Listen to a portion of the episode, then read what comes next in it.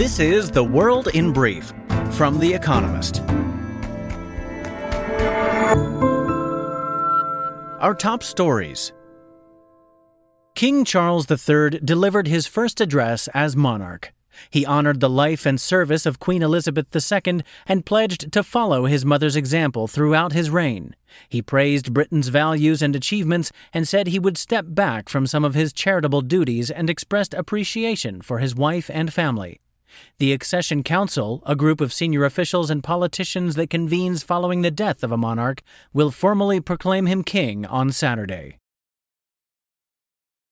Britons entered their first day of national mourning following the death of Elizabeth II, while tributes poured in from foreign leaders.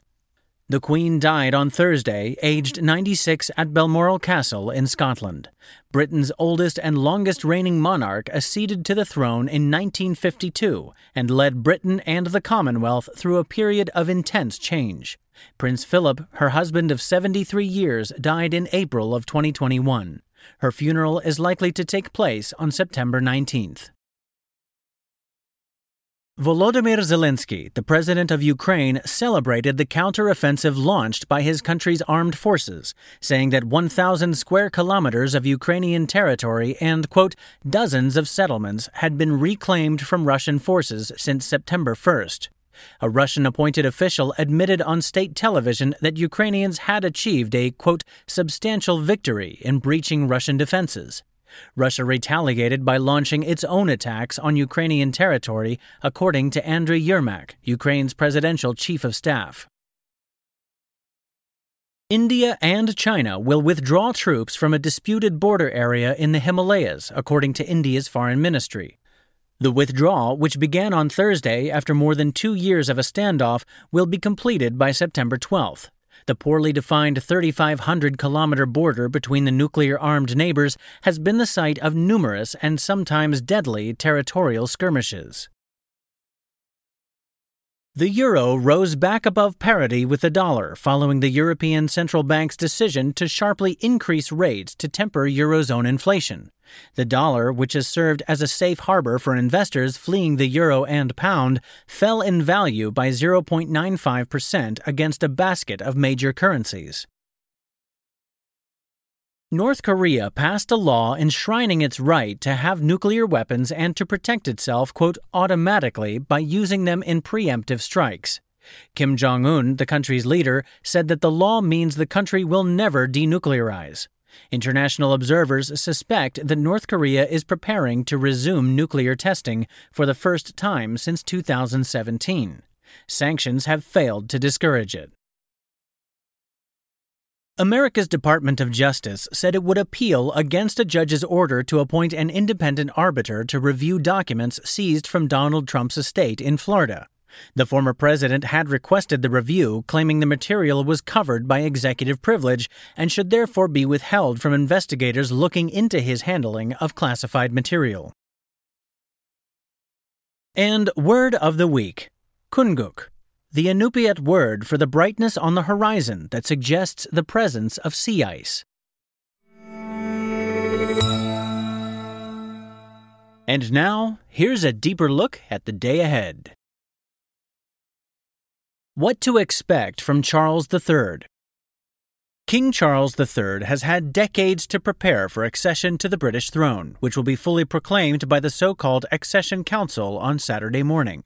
Yet, despite that run up, no one really knows what his reign will mean for the royal family or for Britain. For kings, like stocks, past success is no guide to future performance. The Queen's reign epitomized stability.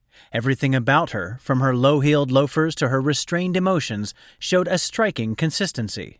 In some ways, Charles will be a continuation of this. His emotions, however, are more mercurial and, for the monarchy, often far too close to the surface. He has complained in particular about his childhood, earning him the moniker Prince of Wails. Charles may also make more political noise than his scrupulously neutral mother. He is already notorious for pushing his many opinions on everything from modern architecture to industrial farming. But as king, he must know that his success will be judged by the yardstick of hospital visits and school openings. In this, he is likely to excel. Previous heirs to the British throne were wayward or drunken. Close aides say Charles works, quote, like a Trojan. Ukraine punches back. The war took a dramatic turn this week when Ukraine launched a fresh assault in the east of the country, on top of its week old offensive in the southern province of Kherson. On Tuesday, Ukrainian tanks and troops sliced through a weak spot in Russian lines east of the city of Kharkiv. In the following days, they encircled the town of Balakliia and moved 50 kilometers east, marking one of the most rapid advances seen since Russia invaded in February. Fighting has now reached Kupiansk, a key rail junction that supplies Russian forces in Izium to the south. Ukraine's ambition may be to trap defenders in a pocket. As many as 10,000 Russian troops may be caught between the Ukrainian advance and the Oskil River to their rear. Russian military bloggers tracking the war describe panic and confusion. On Thursday, Volodymyr Zelensky, Ukraine's president, said that his armies had liberated 1,000 square kilometers in the northeastern Kharkiv province, as well as the southern Kherson province, where progress has been slower.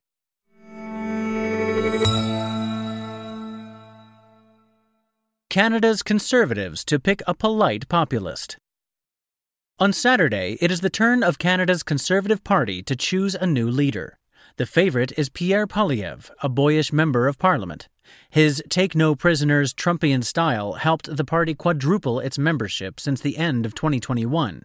Though his populist combativeness may win him the leadership, it will be a harder sell with Canadians at large.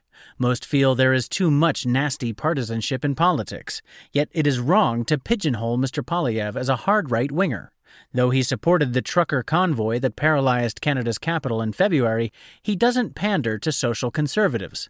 He says that he will not restrict access to abortion and that life should be made easier for immigrants. His first order of business will be keeping a diffuse caucus intact. Some moderate conservatives are talking of splintering off to occupy a middle ground that many feel Canada's Liberals, under Justin Trudeau, the Prime Minister, has abandoned by allying themselves with the left leaning New Democrats. A big job awaits.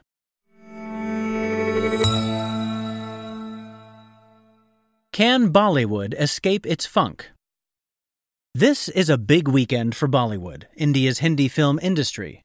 On Friday, Brahmastra Part 1 Shiva, a mythological adventure flick, was released in 5,000 theaters across the country, amid much hype and some trepidation. Excitement was sparked by a budget of more than $50 million, making the film one of the most expensive ever produced in India, and the promise of a potentially lucrative franchise, already dubbed the quote, Astraverse, to follow. The nerves come from Bollywood's recent struggles. According to an industry tracker, of 26 releases this year, 20 have been flops, losing at least half of their investment. Before the pandemic, box office revenues had been increasing steadily, but lockdowns weaned Indians away from the cinemas and onto streaming services, where they have largely stayed. Bollywood now hopes to lure back viewers with big hits. Brahmastra could be just that, as early data suggests bumper ticket sales, potentially the highest in three years.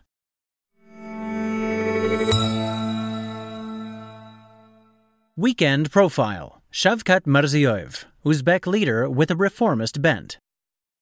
When Shavkat Mirziyoyev became president of Uzbekistan in 2016, his country was a pariah in much of the democratic world. Previously, Central Asia's most populous nation had been ruled by Islam Karimov, a ruthless despot who clung to power through the Soviet Union's collapse and his country's independence in 1991. Although Karimov earned some goodwill among Western governments for helping military operations in neighboring Afghanistan after 2001, that soon evaporated amid persistent allegations of corruption and rights abuses, including boiling dissidents alive and massacring anti government protesters in the city of Andijan in 2005. He even locked up his own daughter, once considered a successor. In the six years since Mr. Mirziyoyev's ascent, Uzbekistan has undergone a striking transformation. He has eased state controls on industry, media, religion, and civil society and abolished a forced labor system for picking cotton, a major export. He has also overseen a diplomatic shift, improving ties with neighbors, expanding links with China, and repairing relations with the West. Since America's withdrawal from Afghanistan in 2021, he has taken the lead in engaging the Taliban and in lobbying Western countries to follow suit. He will build on that legacy next week by hosting a summit of the Shanghai Cooperation Organization, a grouping of regional powers in the Uzbek city of Samarkand. For China's president, Xi Jinping, it will be the first foreign foray in two years. Some question Mr. Mirziyoyev's reformist credentials. He was, after all, Karimov's prime minister for 13 years and maintains many restrictions on religion, media, and civil activism. Election monitors have flagged concerns about his two presidential victories, while acknowledging progress towards fairness. In July, Amnesty International called for an investigation into reports that his troops had used, quote, unlawful force in quelling protests against plans to change the constitutional status of Karakalpakstan, an autonomous region. 18 protesters died, and Mr. Mirziyoyev withdrew the proposal. Yet even critics acknowledge that he has revitalized the economy. It now rivals neighboring Kazakhstan's as the region's most dynamic. Mr. Mirziyoyev is no model liberal, but in a region long stifled by Soviet era strongmen, he is still a breath of fresh air.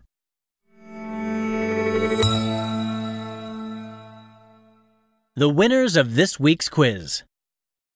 Thank you to everyone who took part in this week's quiz. The winners chosen at random from each continent were Asia, Ryan Chua, Singapore. North America, Ariel Brio, San Jose, USA. Central and South America, Alejandro Jara, Santiago, Chile. Europe, Nina Larabayek, Maribor, Slovenia. Africa, Tenera Boucher, Masvingo, Zimbabwe. Oceania, Grant Reese, Queenstown, New Zealand. They all gave the correct answers of hand, martingale, stirrup, bit, and mustang. The theme is horses, which are measured in hands. Martingales, stirrups, and bits are all pieces of equipment, and a mustang is a feral horse. And visit the Espresso app for our new weekend crossword, designed for experienced cruciverbalists and newcomers alike. Finally, here's the quote of the day from Stephen Jay Gould, who was born on this day in 1941. The dogmatist within is always worse than the enemy without. That's the World in Brief from The Economist, available three times every day of the week. You can also hear interviews and analysis from our journalists, including our current affairs podcast, The Intelligence, on your podcast app. And subscribers to The Economist have access to each week's full edition in audio. Just download the Economist app to start listening.